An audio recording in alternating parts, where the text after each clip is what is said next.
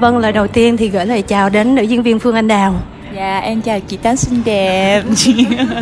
Lần nào đi đâu cũng gặp chị cho nên em thấy vui rồi. Tại vì biết là kiểu như là bộ phim đó cũng được cái sự quan tâm của chị cũng như là quý khán giả, nên là chị muốn chia sẻ những cái thông tin mà nó gần gũi nhất và nó nhanh chóng nhất đến mọi người. Em rất là vui khi là nhận được những câu hỏi của chị. À, lần này thì cuối cùng Bằng Chứng Vô Hình ra rạp và mọi người, mặc dù hôm nay thì rạp hoạt động trở lại rồi, nhưng mà để gọi là cái phim mà mọi người chờ đợi phim Việt thì gần như Bằng Chứng Vô Hình là cái phim khởi đầu. Đối với những người yêu điện ảnh là như vậy. Thì Đào có bị trước hết là một cái áp lực á, là mình sẽ khai màn để về doanh thu hay tất cả mọi thứ cho một cái động lực cho những cái bộ phim Việt bơm tấn từ đây cho đến cuối năm hay không? À, thực ra là biết là trong khoảng thời gian vừa rồi là tất cả mọi bên đều rất là khó khăn mà mình có thể đồng cảm và chia sẻ chuyện đó, nên là cái chuyện mà rạp vừa mở cửa ngay lập tức lại và mình là có một cái phim ra mắt thì em nghĩ nó cũng sẽ có hai cái khía cạnh. Cái thứ nhất là mình cũng khá là hồi hộp về cái chuyện là không biết là khoảng thời gian mà nó căng thẳng như vậy thì mọi người có sẽ đến rạp để mà ủng hộ được hay không. Cái thứ hai nữa là mình cũng là giống như là một cái phát pháo để mà khai màn trở lại của cái điện ảnh Việt. Thì đối với tất cả một cái tác phẩm nào ai cũng có sự kỳ vọng và có một cái mong muốn là mình sẽ có những cái thành công nó bằng cái chỉ số, những cái chỉ tiêu nó nhất định như vậy. Nhưng mà đối với đoàn phim này thì em nghĩ khi mình làm và mình có một cái cảm xúc nó rất là, là mãnh liệt, cũng như là cái sự đầu tư chỉnh chu của tất cả các thành viên trong ekip và cái tâm huyết dồn vào đó, khi mình làm thì mình đã thấy cái sự tươi sáng như vậy thì em cũng rất là mong ra phim thì mọi người có thể sẽ cảm nhận được cái tâm huyết đó cũng như là cái câu chuyện mình được truyền tải đến khán giả và mọi người có thể là đồng hành, yêu mến nó và có thể ủng hộ nó. Một cô gái rất là tình cảm và có phần yếu đuối trong Nhắm Mắt Thấy Mùa Hè, rồi một cô gái rất là cá tính, năng động ở trong Chàng Vợ Của Em. Thế thì trong Bằng Chứng Vô Hình là một cô gái như thế nào? Em nghĩ ở mỗi một con người luôn nha, luôn tồn tại những cái khía cạnh nó rất là đa chiều. Và cái đó là cái điều mà em cảm thấy thú vị ở bất kỳ một cái cá thể nào cũng như là một cái tác phẩm nào. Khi mà mình nhìn lên nó có cái bề nổi, nó có cái chiều sâu, nó có cái điều mà muốn cho mọi người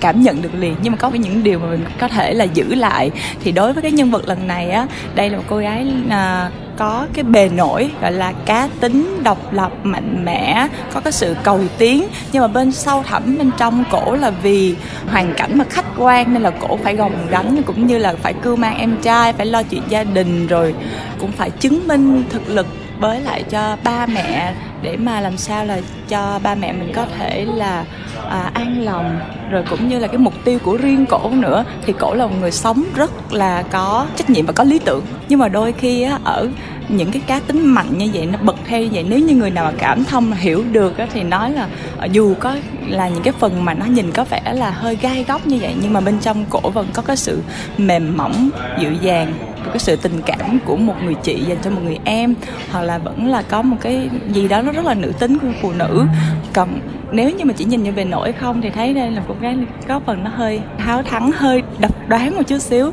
Chính là những cái điều mà nó rất là cần cái sự mà mình thấu hiểu như vậy thì ở cái nhân vật này rất là thu hút em. Nhưng mà đây là cái vai đầu tiên mình đóng cảnh hành động mà rất là nhiều cái phân cảnh luôn đúng không? Cũng đúng là như vậy. Hầu như là tất cả các anh chị em ở trong đoàn phim thì tám mươi đến chín mươi phần trăm những cái cảnh hành động là mọi người đều sẽ phải tự trải nghiệm qua hết. Nhưng mà nói gì nói là cũng phải cảm ơn các anh chị mà bên uh, team Cascador rất là nhiều. Tại vì nhờ có các anh chị thì những cái cảnh rất là nguy hiểm, đòi hỏi kỹ thuật cao thì mới đảm bảo được an toàn cũng như là tiến độ được cho đoàn phim.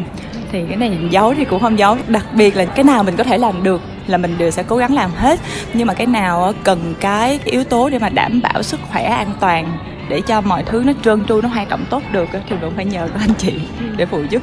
Quang Tuấn thì đóng phim rất là nhiều rồi, nhưng mà không biết Phương Anh Đào biết Quang Tuấn từ khi nào và tới cái phim này được đóng cặp kiểu như vậy thì thấy gì sao ha?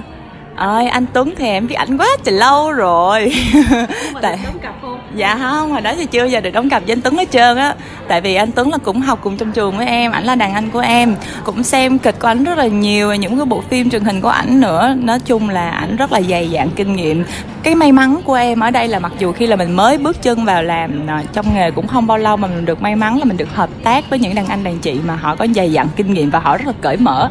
Cởi mở ở đây là họ sẽ chỉ dẫn cho mình rất là nhiều. Anh Tuấn cũng vậy, ảnh hả cái gì mà ảnh thấy ảnh có thể góp ý cho em và ảnh có thể làm tốt được cho cái tương tác của nhân vật cũng như là cho cái hiệu ứng chung của bộ phim, là ảnh sẽ rất là thẳng thắn để mà ảnh nói, và ảnh cũng nhẹ nhàng làm sao để tìm cái cách nói để mà chia sẻ, làm sao để cho mình hiểu hiểu cái vấn đề đó nó một cách tốt nhất. Thì cái sự hợp tác lần đầu tiên của em và ảnh, em nghĩ nó rất là khá là thành công, khá là mỹ mãn.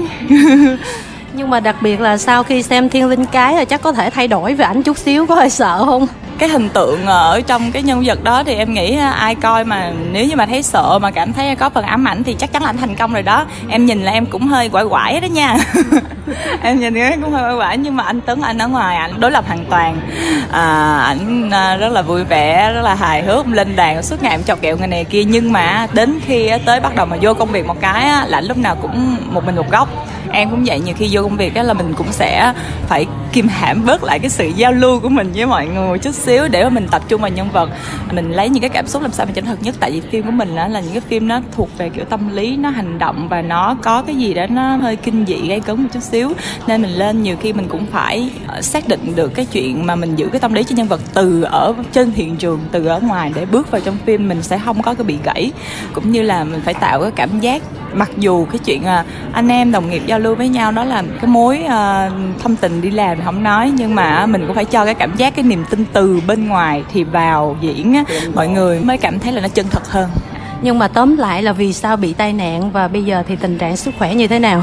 Thật ra nhiều khi không có muốn là sẽ phải chia sẻ quá nhiều về cái tình trạng sức khỏe hiện tại của em để cho mọi người bị lo lắng gì đâu, nhưng mà cũng nói ra để cho mọi người đừng có bị kiểu giống như là